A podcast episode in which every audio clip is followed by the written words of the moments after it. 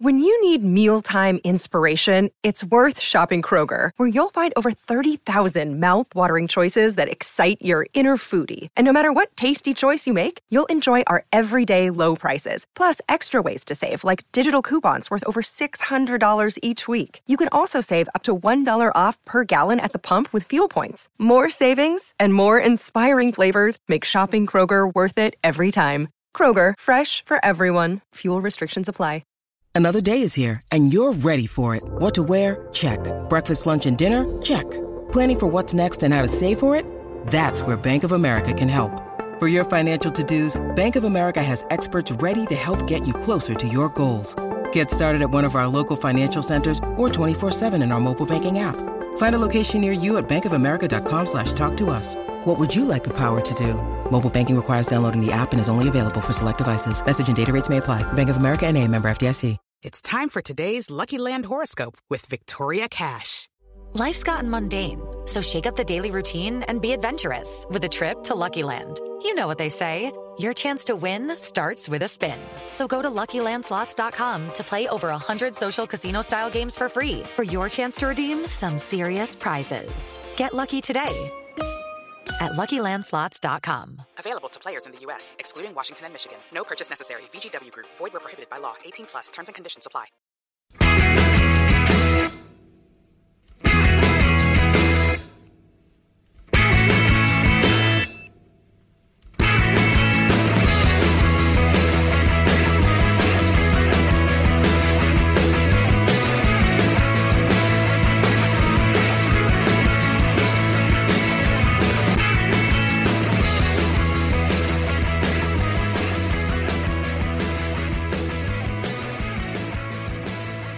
Hello and welcome to Thursday's episode of the Terrace Scottish Football Podcast. I am Craig Fowler, and on this occasion, I am joined by Andy Harrow. Hi, Craig. Hi, how's it going? Good, thanks. and by Gary Cocker. Good evening, fellas. ah, good evening, Gary.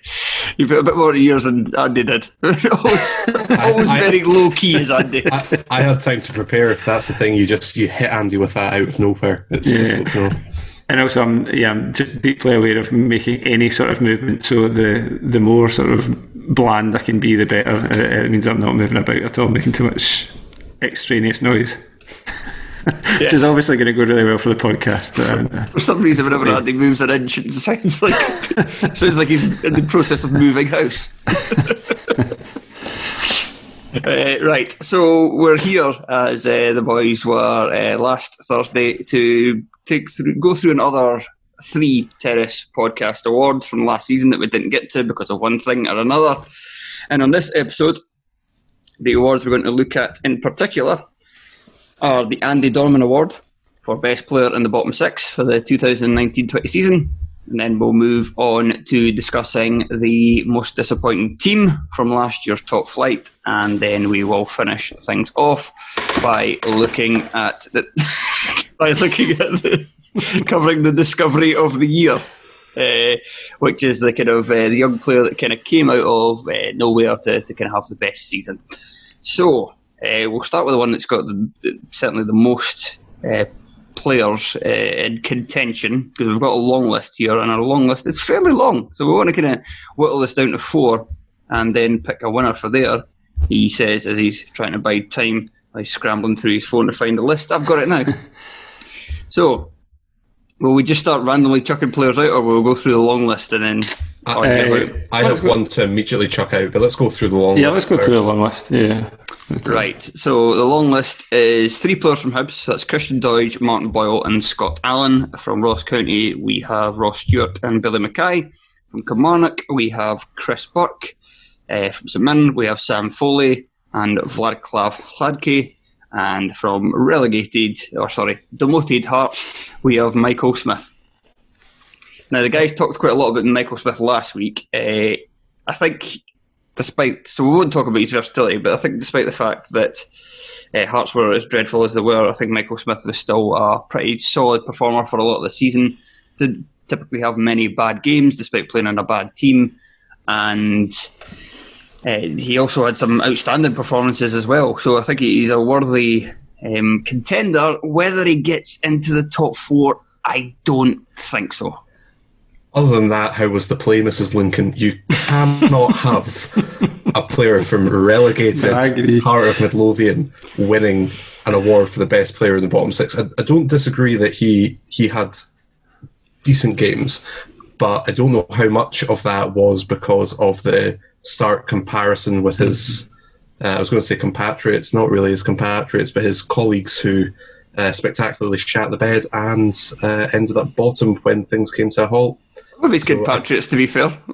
Some of them were, yeah. Um, Liam Boyce and uh, Conor Washington, especially Conor Washington, not living up to expectations. Liam Boyce probably not living up to expectations after his initial one game. So no, for me, I think uh, given the the quality that we have elsewhere on the list, although Michael Smith was a relatively consistent player, uh, if you can say that about anyone at Hearts last season, I can't I can't really back him being on our our short list there. Andy, anything to add to that? Uh, no, no, I agree fully with Gary. I, you can't put somebody who got relegated in the in the top four. No chance. Okay, so we're bidding off Michael Smith right away. Nice Right. try though. Yeah. Is, it, is everybody else going to put forward a player to bin off? Um, uh, Or what- no, How, no, how I'm about not. this? How about this? how, about, how about this? I'll tell you what. No, I'll tell you what. uh, y- y- Can you make a case for Sam Foley? Because frankly, I can't. But uh, I'm I'm open to uh, I'm open to suggestions. I think Sam Foley was very good for pretty much the entire season last year. He was one one of the kind of signings that really kind of stood out at the start uh, when they were kind of. He was, I think, he was one of. The, I'm fairly certain he was one of like five players signed, uh, like the week before the season started against Hibs. But he was, he was, I think, one of the few that really kind of got praise right away for his performances, and they just continued throughout the season. Uh, just a very dependable uh, player uh, in front of the back four. Uh, good, good defensively, good enough with the ball at his feet, so that it's you know he's not exactly wondrous with the ball at his feet, but he's good, good enough to get by, and uh, he's just a, an absolutely solid addition. Uh, struck up a really good partnership with Ryan Flynn, and then even towards the end of the season when Flynn had to move out, his performances were, were still pretty strong. Yeah. Uh, whether he's whether he's better than some of these attacking players uh, we could we could pick instead, yeah, I'm not I'm not too Yeah. sure. Well, that, I, suppose that's the problem you've got uh, with with people maybe in his position, and maybe Michael Smith kind of suffers from this a wee bit as well. That the uh, you know the showy positions where you're either stopping, you're very obviously stopping goals going in, or you're you're scoring goals, you're creating goals. Um, you know they're the flashier things that you're maybe more aware of, and I suppose the thing is from from Foley's point of view, how much of a difference did they did they make to where St Mirren finished in the end of the season? Um, obviously contributed to it, but you know how much did he carry that team on his back? If you're, if you're going to put him in the top four, I would say there's there's an element of it where there's there's a lot of, of weight that you have to carry, um, uh, and that would maybe be the question for him. And, and I think the other thing is that I know that we've got three Hibs players on the long list. This maybe doesn't quite work out this way, but if we've also got Vaclav Hladky on the long list, the question for me is who is more valuable to St Mirren? Yeah, but that's a different award, Gary. I know it's a different award, but if we're talking about the best, you know, best player in the bottom 6 I would argue that if if you ask St Mirren fans who who was better for you last season, was it Foley or was it Hladky? Uh, nine out of ten would go for Hladky. I don't know who the one out of ten is that would pick Foley. The uh, sort of contrary person that you might come across in the pub, but um, no, I don't think you can really justifiably have both of them in the final four. So that then makes me think, well, which one could you put in the final four? And for me, it would have to be Hladky. Okay, let's uh, bid And I think for, Sorry, go Andy. Sorry, for, I, no, I was just going to say, I think uh, you had uh, some question marks over whether we should include Flagley at all, but um, if I can, if I can possibly make the case for him, and then you guys can kind of decide from from there. Uh, I mean, I think he, he he probably wasn't as showy last season as he was the, the year before. Um, uh, it was maybe it wasn't quite so obvious. A lot of the saves he made were, were you know, if you go through it in Scout, they're they're kind of perfunctory, a lot of them, but. He, he had uh, 10 clean sheets over the season. Uh, he had that kind of rotating cast of characters in defence for, for a lot of it, certainly the first half of the season. Um, Waters, Paul McGinn, Kirk Broadfoot for a period of time. Um, and the things, I suppose, defensively when Conor McCarthy and uh, came in. But even so, that's not a you know that's not a brilliant defence on paper, and they conceded almost twenty goals less than County uh, and nine less than Hamilton.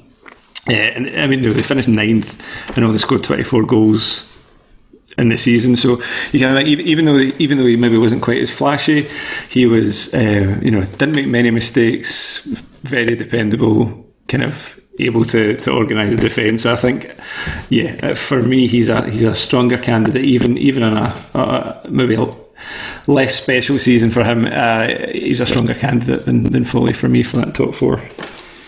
Okay, so we'll consider Hladky. Um, one thing I would say about his goal scoring record, St Mirren were a very well organised team throughout the this the season, and they did get very kind of very strong kind of centre half play, even despite the fact they kind of had to change their centre halves halfway through the campaign because the, the I think the the deals for them both ran out, or one of them was recalled, or, or something like that.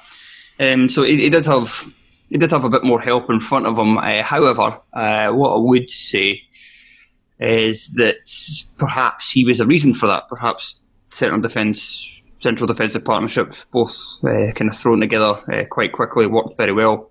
Perhaps they were able to do that because they had a, a good goalkeeper behind them and somebody who helped talk them through games. So maybe it does deserve some of the credit for that. So he's he's a maybe. Uh, I think this guy, next guy, should be a definite. Chris Burke. I think he really deserves a place in the top four.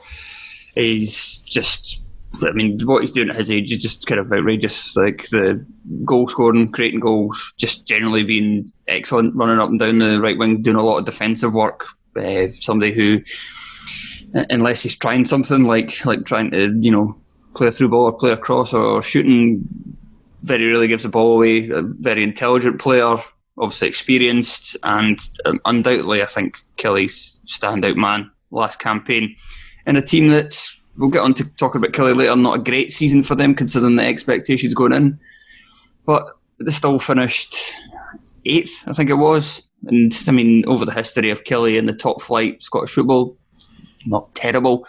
And Burke, I think, was a a big reason why the uh, points at least kind of well, they were in the top six to start with, and then kind of maybe even fancied their chances at the end of putting together a wee run and, and sneaking in. Um, but yeah, he certainly had a great campaign. Yeah, and I think what's important is what you mentioned there about the fact that despite the fact he's getting older, I think a lot of older players you either see becoming a lot more limited and therefore sticking to what they're good at and then maybe not contributing elsewhere or still trying to do all of the things that they used to be able to do and therefore not actually uh, delivering on what the team is expecting of them. Whereas Chris you would not, you know, you wouldn't think that he was as much of a veteran as he is.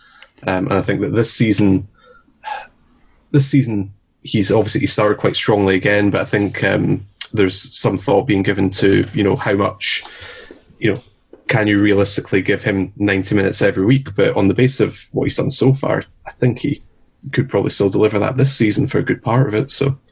Um, no, for me, I think he's one that would have to be in the, the final four, certainly over Michael Smith. Andy, do you make it? An, Andy, do you make it unanimous that Chris Burke is going in the final four? Yeah, I think you've got to. Uh, I, I, think also, I mean, you've got to take note of how good the set pieces are. I mean, almost all the kind of goals that he did set up last season were from corners or free kicks, but just you know, it's just so consistent. Even when he's crossing, you know, that's you know, a lot of wingers in Scotland. That's their their downfall is that they're fine up to the point they get to the byline and then can't deliver a good cross. But but Burke's so good at it. Um, you know, he had the, the game against Queens Park. Did he not? So not all six goals he assisted. Um, yes, I believe. And so. most and most of them were set pieces as well. So having somebody of that ability. Um, on top of the fact that, as you say, so um, experienced is still able to kind of beat a man down the flank. Um, he's he just adds so much to the team. Yeah, I think you've I think you've got to include them. Right, I'm going to skip skip beyond the Ross County boys, and I'm going to go straight to the Hibs three. Because do we really want three Hibs players in the final four? No, You don't. I, Two might be fine, but I, I, I've definitely got. A, ca- I've got one favourite, and then the other two, I, um, I've not got a strong opinion on, to be honest. okay, Andy, give us your one favourite then. Uh, So Christian Doidge would be, would be my would be my favourite, which I wouldn't have said um, sort of September, August, September, October of last year, and, and probably not even November either. Um, but he uh, he ended up behind only Alfredo Morelos and Defoe in terms of top scorers in the league. Um, weighed in in the, the cups as well. Um, Twelve goals overall, and he became sort of over. You know, once he got his first goal against St Johnstone, ended up scoring a hat trick. That was the Mister the Mister Goals game, wasn't it? Duncan was commenting on. Um, once he got that. Uh, It was the hat trick boy, that was it. yeah, hat trick boy, that was it. Aye, Mr. Goals is somebody else, isn't it? That's uh, McGuigan. Um, but uh, yeah, once it once he got that uh, and kind of got underway, you just kind of saw that confidence coming back. Um, you know, by the end of the season, he had that kind of lovely flick finish against Livingston. Um, he was scoring goals with his head, he was scoring goals with, um, with both feet, and he just looked, uh, you know, he surpassed Kamberi and he, he was the kind of focal point of that team at the end. And I think, you know, going into this season, he was obviously one of the kind of the- main strikers in the league and uh, one of the people you, you think you could probably hang your hat on to get maybe 10 goals at least this season. So, yeah, he um, had a very slow start, but I think looking at it, you know, partly that's probably due to Bottom and how, how Hibs in general were playing in that first first few months. But um, but also a confidence thing. You know, I've been a striker, so much to do with confidence, and I think he was the one that um, he was a real bright spot. I think for me, I think Boyle and Allen had their, their moments, but kind of from November on, he was the most consistent performer for me over that uh, kind of second half of the campaign. I'm gonna I'm gonna stick up for his performance in the, the first few months because even though he didn't score, I, I still thought he was playing reasonably well, and I thought he was getting too hard a time for Hibs fans because you could see that he was very good at holding up the ball, very selfless player, somebody who's making intelligent runs in behind. He was getting in great chances to score, just couldn't get in the back of the net. And I did always think it was going to come good for him, and thankfully for him, it did. And so I think, even though you could say, well, he didn't really get going for a lot of the season, I, I still think he, he played pretty well. And if you just kind of, instead of laying it out like it did, if his goals, just take like a couple of goals from like January and February or something, put them in August and September. And I don't think anybody's really saying that he was that bad to begin with. He just kind of didn't quite have the, the luck that uh, was came from later in the campaign. And he did get lucky with some of them. Like it's, it's a Christian Doidge goal when he somehow misses from like, or not somehow nearly misses from like three yards, but it somehow goes in anyway. I think the only person who wouldn't want him there could be Paul Heckingbottom, who must have been so frustrated uh, having a look at the Hibs results every week after he's left, just to see Doidge, Doidge, Doidge popping up. um, no, I, I think as I think both you and Andy have already said, what makes him, for me, the leading candidate from Hibs is, and I know that this isn't most valuable player, but it's his contribution to Hibs. Um, not that Boyle and Allen didn't contribute, but the fact is that you know for a bottom six team, um, I know that Hibs were there on the result of as a result of the uh, formulation or whatever you call it, but for a bottom six team to bring in a striker who can give you, I think it was twelve league goals he got last season, is absolutely massive, and it's the difference between really struggling at the bottom and you know pushing up to top six, and obviously Hibs have strengthened now, um, but yeah, for me he was a big part of um, the team that uh, Jack Ross was able to cobble together to get them to scramble away from the bottom. right. So others. are we all unanimous on Doidge in the in the four? Yep. Cool. So we've got Doidge, we've got Burke, and we've still got four players to talk to, and possibly Hladky for the other two positions. So this is this is now starting to get tough, right? So the two other Hibs players. Right, I'm only allowing you to pick one of them. So Gary, you go first. Who who you having out of Martin Boyle and Scott? Oh, I mean, the thing is, I, they're both former Dundee players as well, so I can't even just give a really shitty reason for it. Um, which is what I was immediately going to go towards. Um, for me, uh, go to Andy first before I mull this over. I can. This, this is like Fight a, back. Uh, you can't ask me to choose between these, but yeah, go to Andy. I'll I'll come back in. Andy. Yeah. All right. Perfect. Thanks. Uh, thanks, Gary. Um, I uh, yeah. I don't know. I, I think it feels like when you, you think about it, Boyle had maybe more of a more of the, the I don't know if the breakout season's right, but maybe got more of the headlines. I think is the um, towards the end of the season he scored. Uh, six goals in total and kind of got I think five assists between sort of end of October and uh, March. And but that was the thing. His season was kind of stunted because he didn't start until till towards the end of October. Um, and then you know once he once he was back, he got um, got straight back into it. Um, but you could you could make an argument that because he missed a kind of decent chunk of the season, and because we didn't even finish the season, we only got up to March. He only really played about five months of the, of the campaign. He still managed to play 28 games, which I was quite surprised at. I thought it was going to be less yeah. than that, and I was going to yeah. kind of discount him because of it. But 28 games is probably enough. Yeah, in, in, yeah, in, no, a, short, in, a, in a shortened season so. as well. Uh, yeah, I think so. I mean, I think. Um, Allen, for me, maybe didn't have quite the um, quite the season I was hoping he had. I, I think he he wasn't bad, but I, I, anyway, he had he had some standout moments. That kind of reverse pass against Rangers at Ibrox. He was uh, he was still double figures in goals and assists. Yeah, I, you have to count three League Cup goals for the for the for the goals tally to reach ten. I, know, and I don't know if you count a goal against Stirling, uh, but yeah, I uh, Stirling, Arbroath, and Morton. Aye, not the not the strongest competition, but you know, I think I think, as I say, I, I, don't think he was. I don't think he was quite as uh, much of a standout as he as he could have been. But I think, as you say, you know, he, he still managed to weigh in and have a kind of significant contribution. Um, and I think purely for the fact that he probably made it through more of the more of the campaign, um, if not too many more matches, um, I would maybe just edge towards Allen, but there wouldn't, wouldn't be much in it. Gary, you got you got an answer finally.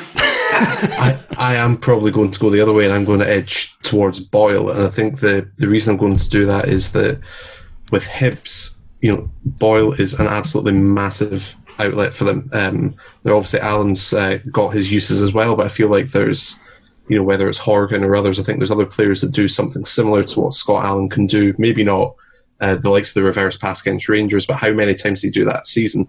Um, you'll do it a couple of times when it'll be successful and come off.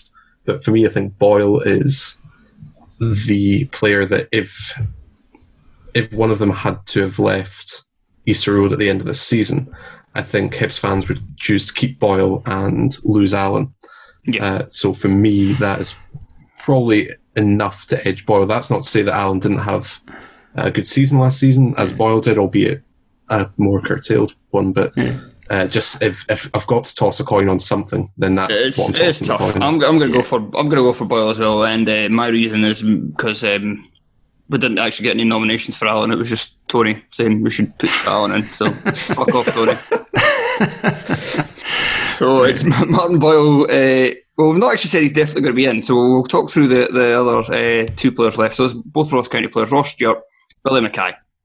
Uh, Andy, I know you were uh, reading about Ross Stewart, or sorry, you were uh, researching Ross Stewart. Yes, so you were uh, talking to him for a bit. Yeah, yeah. So I was yeah, researching him for the wrong uh, section because he's too old. Uh, yes. Um, no, I, uh, so I hadn't really seen Ross Stewart before before last season. I, I kind of knew that come up through Albion Rovers. Um, and then a, uh, you know a spell in the championship had done all right. But he's such a kind of big, gangly, awkward-looking guy. You just think this, you know, he's not he's not going to do it in the the Premiership. This looks like it might be a, a level two too far for him. But you know, straight from the straight from the off, he you know he scored he scored goals, scored seven over the course of the season. He lost a couple of months with a hamstring injury um, that kind of knocked him out for for January and February. But up to then was uh, an incredibly impressive performer. Um, you know, his heading ability was terrific. There was a, there was a goal against Hibs that um, he kind of headed in from maybe just past the penalty box, but it was all to do with how much power he was able to generate in the, the direction. It was all to do with him.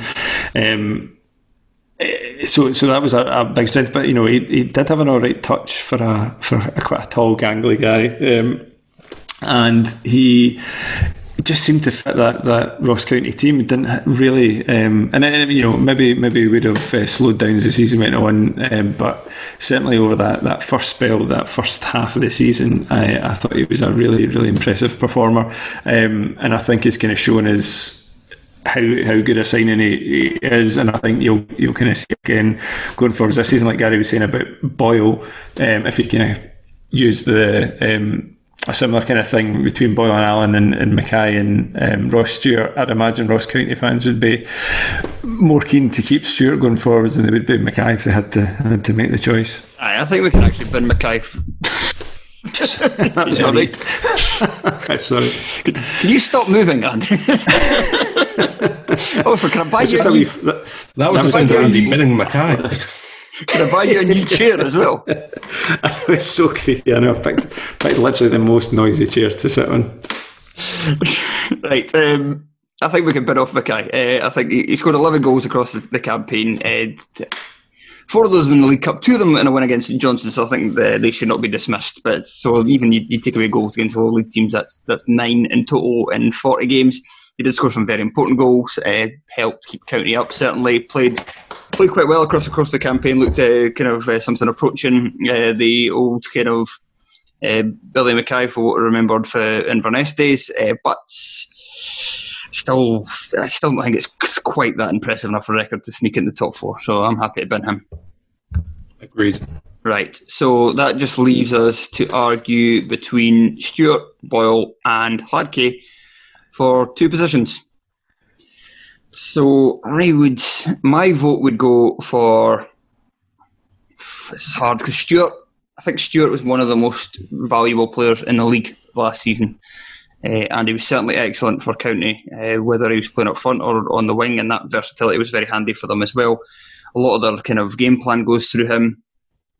He did only play 26 games, putting Boyle in for 28, so maybe that shouldn't really count. But if you're, you know, talking about Hladky, who I think would have made like must have made like close to 40 appearances over the over the entire season, if not more than that.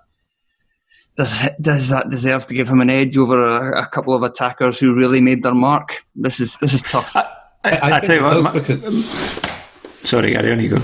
I was just going to say that I think Hladky's contribution to St Mirren's survival is just as key as the contribution of others' goals because he's it's much more difficult to quantify it because all you can really point to is clean sheets rather than you know or maybe you know the odd crucial save in these matches. But I think that um, you know given that St Mirren survived by relatively by the skin of their teeth last season, um, I, th- I think he's got to be in there, uh, particularly given the uh, stats that Andy read out earlier, which show just how much their pretty tight defence uh, made up for the fact that they maybe weren't firing on all cylinders up top. I, I, th- I think I think also it's on the basis of, of what the award is. I, for for me, this award's more about you know good players and fairly jobbing teams, and I, I feel like Hibs underperformed last season rather than were a bad team. Um, and they had a couple, two or three good performers within an underperforming team. So for me, Hladky and, and Stewart more typify the the the spirit of the award, if you want to go down that way, rather than I think I think having a Hibs player makes sense because they obviously had a better season than than those teams. But um, for me, I think one's probably fine, and the rest I would I would I would go with the I would go with the guys that can Okay, did so more for so, their teams. Yeah. So in, in so to go for democracy, uh, it's well socialism really, uh, and we're, we're big fans of that on the show. Uh, we'll go for Doidge, Stewart, Burke, and Hladky. So that's one from each different team, right? So that's the four nominations. So let's quickly, because we're, we're running quite long already. Let's let's just vote for who we think should win the award. Gary, your pick first. I am going to go with. Uh, I'm going to go with Christian Doidge. Um, because if we're talking about best player in the top uh, top six, God no, uh, best player in the bottom six, um, then I think that we're going to see him go from strength to strength next season. He had a brilliant season last season, at least one second bottom left. So um, yeah, I think if we don't give it to Doidge, we'll look silly in a few years' time. There's my wild shout, Doidge. Uh, I'm going to go for Chris Burke uh, for consistency over the entire season. So, Andy, you have a deciding vote, unless you pick one of the other two, in which you can fuck off. Uh, I'm going to go for uh, a, maybe the showy one, but yeah, I'm going to go for Doidge. I think um, I think he's the uh, my preferred choice of the two. But yeah, uh, not much- Congratulations, Christian Doidge. Clap, fellas. Doidge guy. Oh, sorry. It's that fucking Doidge guy. Right. Most disappointing team. So the nominees mm, This is easy. are. This will, we'll cover. We'll make our time back. Aye, this one will be given out in half a second. right, let me see if I can. Oh, I can't find them on my phone, so let me see if I can remember these off the top of my head. Right, the nominees are Hearts, obviously, Aberdeen, Kilmarnock, and Hibs. Now, can I we thought get I in- did not fall down in Aberdeen. I thought we've. Uh, I thought we. It was going to be Aberdeen or Rangers, but then Sorry, I was Hibs, like, I- uh, Hearts, Heart- Hearts, Hibs, Killie, and Aberdeen. That was my list, which is okay. yeah, yeah, that's what I said. Oh, did you? Oh, sorry, I just was listing in a entirely different order. I mean, I take it by disappointing we mean for their own fans rather than for the rest of us. It's no, it's for what you would expect them to do at the start of the season and, and what they did not do. Yeah. So, Can we- let's just get it over with then. Heart of Midlothian Football Club. Yeah, but were you not? Could maybe play devil's advocate here for this award and say were you not expecting them to struggle anyway? No. no, somebody, somebody in the terrace did pick them to finish like fucking tenth or something. I think it was Tom Watt. Or it could well have been mean- Tony, uh, just uh, given his own uh, biases. Uh, but no, for me, given the, and I know it's such an obvious Right, basic and, point and, to make. Gary, can I stop you now? Um, b- before you before you talk about Hearts, because I think we know they're going to win this award. Uh, let's just briefly talk about the other three first of all. So Okay. uh, Aberdeen is maybe the kind of the most harshest one. Uh, because they did finish fourth, and you mean we would expect them to finish top four, so they pretty much hit expectations. Disappointing thing for them is that they lost another kind of cup game they shouldn't have done, losing away to Hearts when they were leading going into injury time. And they, I mean, in terms of their performances in the league, to finish behind a Motherwell team that, yes, was was quite impressive how, how well Motherwell played across the, the course of last season. Probably the most surprising team uh, in terms of how well they did, but it wasn't like a great Motherwell. It wasn't like a. It wasn't like a team that comes up and finishes third, and it's like a kind of almost like a, a juggernaut compared to the, the rest of the Diddies in the league. It was kind of a Motherwell team that still had their stumbles themselves and still managed to finish above Aberdeen, a team with a, a much bigger budget than them.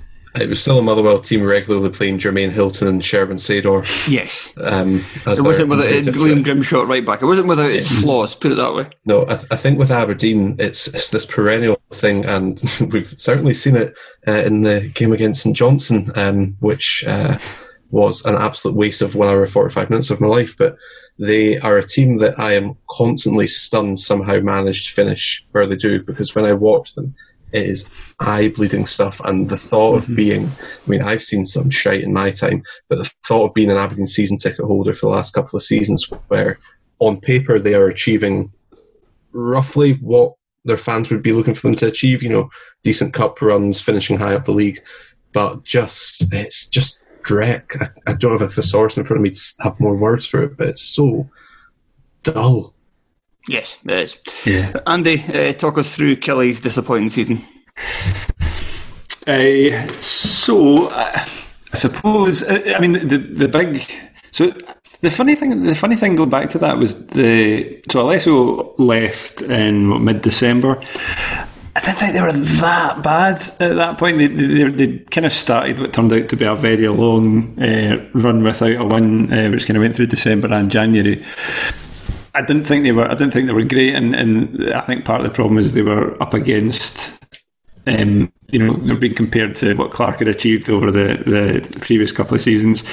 Um, they were they were pretty inconsistent. They were uh, relying on Brophy, who wasn't always fit. Um, the defence was not as, as good for large parts. Branescu wasn't uh, wasn't great in goals. Um, they, yeah, they, and, and as I say, they, they kind of went through that, that dip. And when Dyer came in, he was totally unable to arrest the slump for for a long period of time. Um, eventually, uh, you know, they started scoring. They didn't really stop conceding goals, but towards the end of the season, Brophy started scoring. Uh, Kabamba kind of helped him a wee bit in that regard.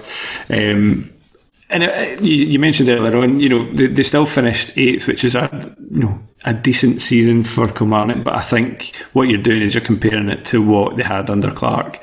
And the, the, the problem is that neither Alessio nor Dyer are anywhere near as good a manager as Clarke. Plus, they had you know other factors that, that went against them. They didn't. I don't think had a, had a strong a squad last season as they, they maybe had under Can, Clarke. And a couple of folk like O'Donnell maybe took dips a wee bit as well. Can I make a case for Killie above Hearts?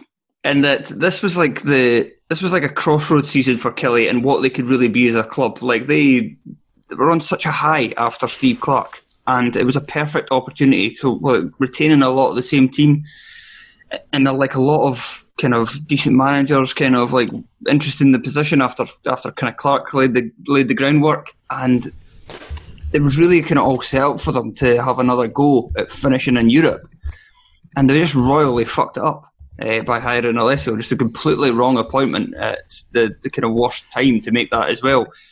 And to, to go out of Europe to a Welsh team when Killie fans have waited so long for a European run. I mean, Hearts Hearts were coming off a season where they, they weren't great for, you know, most of it. They were great for like three months and then barely won a game the rest of the campaign. So I think I think a lot of people still maybe expected the hangover to, to last. Now, I don't think anybody expected them to get relegated, but finish bottom of the table. But I still kind of think that there was there wasn't quite as much. There was maybe expectation that Hearts would finish above Killie because Killie were getting a new manager, but it was just such an important season for Killie.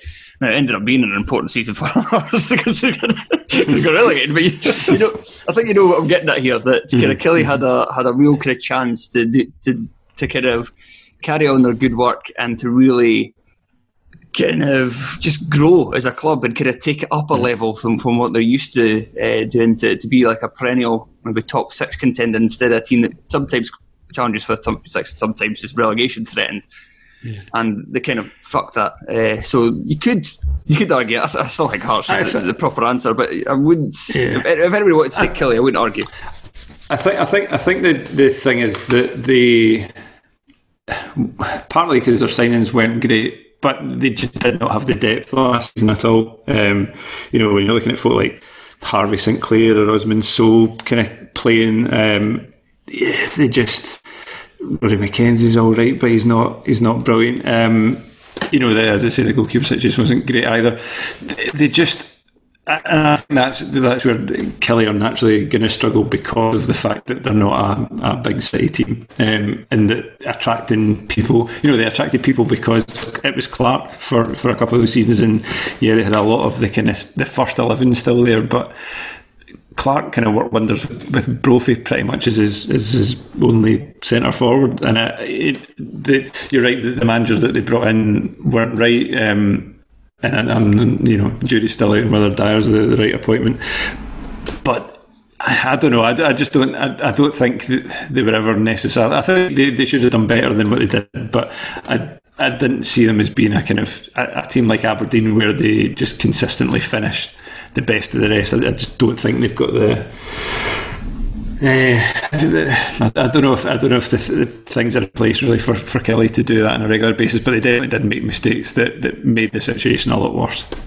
In defence of the Alessio appointment, I think that the it seems that the decision that Kilmarnock took was right. We could either appoint one of the usual suspects, you know, somebody that people would expect us to appoint, or we could try something a little bit out there. And maybe if we try something out there, that will you know, continue to wrong foot our opponents and, you know, will help us, you know, really stay at this, you know, next level, which we've reached. That sort of, you know, obviously not within the title race, but, you know, that what European, European challengers kind of yeah, that, the Aberdeen Motherwell sort of uh, level that you have at the moment. Um, and obviously it didn't work at all and it uh, spectacularly failed. But then I think following that, they they steadied the ship somewhat. And like Andy said, I don't think we can yet say uh, if Dyer's the right man for Killie, but I don't think it's fair to coin him as a disappointment. And I think you could say the same for Hibs as well, in that both Hibs and Killie had their um, bad parts of the season early, and they fixed to a certain extent the issues that they had. Um, so they might not have met the start of season expectations that people or that fans had for their team, but they could, you know, you could still argue that they were vaguely successful. Right, let me uh, just kind of put forward the Hibs if you want to argue them over Hearts. It's very, very hard to do so, but the only You thing don't have to do this. I think the only thing you could maybe say is that because of because of kind of Heckingbottom's initial kind of upturning results, that it was kind of expected that Hibs would be better last season. Um, but even then, when the kind of signings were made, and a lot of them were for English lower league clubs like League One, League Two, I think a lot of people were kind of like, eh, "This isn't looking too great." So even then, it's not. It's definitely not Hibs. Um, it's definitely not Hibs. Definitely not Aberdeen. As, as rubbish as they were, uh, just is anybody going to vote for Killie over Hearts? No. No. No, it's Hearts. Right. we don't even have to Should talk about had it. Joel on this. Don't even have to talk about it. They got fucking relegated. Right. Um, we'll finish off with discovery of the year. So we've only got uh, five possibilities for this, and we're basically going to argue whether over two of them whether they should count or not. So the, the three that are definitely in are Ali McCann of uh, St Johnstone, Lewis Smith of Hamilton Accies, Aaron Hickey of Hearts. And the final spot either be Jeremy Frimpong of Celtic or James Scott of Motherwell. So the, the question here is this do we include Frimpong even though he was a Celtic signing?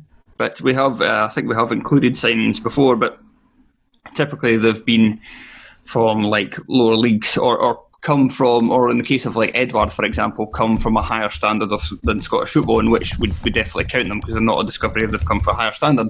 But Frimpong obviously wasn't playing for Man City, so I'm not sure whether he should still be allowed in. And James Scott obviously left in January. So do we do we do we discount him because by the end of the campaign he was no longer a player in the top flight? I am going to argue for Frimpong over Scott. Uh, the reason for that is twofold. I think with Scott, he left in January, so that means I know that the, the season effectively ended at the start of March anyway. So he was still uh, at Motherwell for most of the season, but I think him leaving early, you could argue that just means he really was a discovery because boy oh boy was he snapped up quickly. Um, but I think the flip side of that is, you know, yeah, okay, Frimpong signed from Man City, but you know, just because somebody's uh, come from Man City um, from their you know youth uh, department doesn't necessarily guarantee that they're going to be a success. And I think that I think I'm right in saying that when he was signed by Celtic, he wasn't even necessarily signed to be uh, a player for the starting eleven. I think he was signed with a view very much to the future, and he uh, fast tracked himself with his level of performance. And I think the reaction that we all had in, I think it was in the League Cup final, um, to uh, just Frimpong's performance uh, up until he got sent off uh, is testament to the fact that he was a discovery because this was a player that we all watched and thought, yeah, he's going to be absolutely fantastic for the Scottish game. So for me, it's got to be Frimpong. Not that Scott didn't have a great season because he obviously did, earning that move that he did. I'd actually, I'd agree with all of that. The fact that he comes from Man City's kind of youth team uh, rather than uh, City himself. He never played at all for City, so that's I'm, I'm fine with that. Um, Andy, are you fine with that? Yep. Cool. Right. So Frimpong is one of the four nominees. So is this just another easy one? Right, we'll leave it to last. Right, so you made the case for Frimpong. So Lewis Smith is probably Lewis Smith's not going to win this award. He's had a yeah, the, he looked good for Hamilton last season. He had these he had these moments. In my opinion, nowhere near consistent enough compared to the. Uh, you maybe compare him to Frimpong in that he played more games. Frimpong only featured 18 times, but the other two guys played over 30 games each and were more consistent than Lewis Smith. So I think it's quite easy to bin him off. Yeah, and but I think we should probably acknowledge that he's one of a long line of Accies players who emerge at just the right time to to keep them keep them just above water. Not for what we've seen so far this season. No, well, no one's emerged this season, but you know he's he's one of many, and yeah, I think he's uh, he's going to do well, but I don't think he he. So I just realised we're recording this a week in advance. He's probably going to score a fucking hat trick at the weekend now, and by the time it comes out, we're like, what? What are you talking about? What a player! right. Uh, so who who gets this? Uh, Ali McCann or Aaron Hickey? Andy, who are you voting for? So, well, I tell you what, you, you talk about Hickey because that's one of the bright spots of the season for Hearts. You can actually talk about. So, um, I mean, I think quite a lot. I saw the the voting uh, under the uh, the tweet. It was pretty much all Ali McCann, wasn't it? Yeah. Um, okay. So I don't know. I'll, I'll do my uh, case for the prosecution, defence. I don't know which which this counts as uh, to vote for Aaron Hickey. in, in, in a season where so you always hear that young players coming into teams that are uh, you don't want to bring a young player into a team that's struggling. Uh, well, Aaron Hickey seemed to play very well in a team that was struggling. He was Hearts' uh, second best player across the course of the campaign behind Michael Smith. for somebody his age, 17 years old, he's 18 now, but to the defensive nous that he has. He's such a solid defender as a left back for somebody who not only is 17 but also, as Craig Levein re- revealed quite recently, only started playing the position like six months uh, before he played in the Scottish Cup final. So for kind of all that was going against him, for him to have a, strong a season as he did, also including scoring the winning goal at Easter Road and having an assist and another win at Easter Road, quite, yeah, quite a campaign. He's, he looks like he's going to be sold this summer for upwards of a million pounds, maybe even over a million and a half. Just a, a very talented player, very, very strong breakthrough season. To be honest, though, I did still give us to Ali McCann. fair, you've made the case for Hickey, and that's all that matters. Yes, to be fair, um, I said at the start, um, players going into a, a, struggling team and, and thriving. Uh, uh, Ali McCann done that before December when it was only like from December onwards that St Johnstone were actually good, and they were very good from December onwards. But they really had a, a painfully slow start to the season. But McCann was great from the kickoff. He was their, he might be probably the best player across the course of the campaign, uh, to be honest. And he was, he was certainly their best player up until December. He was the only one that actually seemed to get pass marks on a on a regular basis. And yeah, we've talked about him quite a lot in the show before, so there's not really anything else I want to add in terms of his kind of attributes of that. But yeah, I think he, he would be a deserved winner for this. Agreed, and I think it's a it's a deserved winner in an incredibly strong uh, field as well. Yep. No, I, I, mean I would agree. I think he, he kind of appeared fully formed last season, pretty much from the from the get go. Um, and you know, I, I, as you said, Craig, I don't think there's really. It's been said a lot in terms of what he brought to St Johnstone last season, but um, yeah, I think he's he's he made a significant, such a significant contribution to, to their season. I think he kind of deserves the award. I think. So, congratulations, Ali McCann. Clap again, guys. Right, that's it. Thank you very much for listening. Be sure to check out the Patreon where we're going to talk about how fucking dreadful that Aberdeen St Johnstone game was.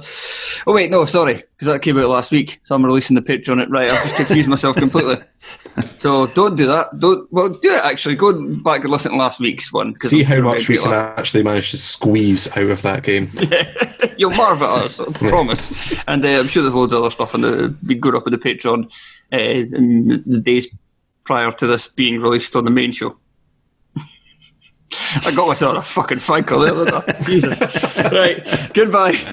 Uh, See ya.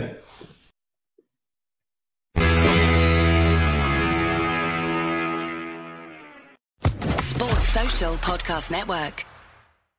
With the Lucky Land slots, you can get lucky just about anywhere. This is your captain speaking. Uh, we've got clear runway and the weather's fine, but we're just going to circle up here a while and uh, get lucky. No, no, nothing like that. It's just these cash prizes add up quick. So I suggest you sit back, keep your tray table upright, and start getting lucky. Play for free at LuckyLandSlots.com. Are you feeling lucky? No purchase necessary. Void where prohibited by law. 18 plus terms and conditions apply. See website for details.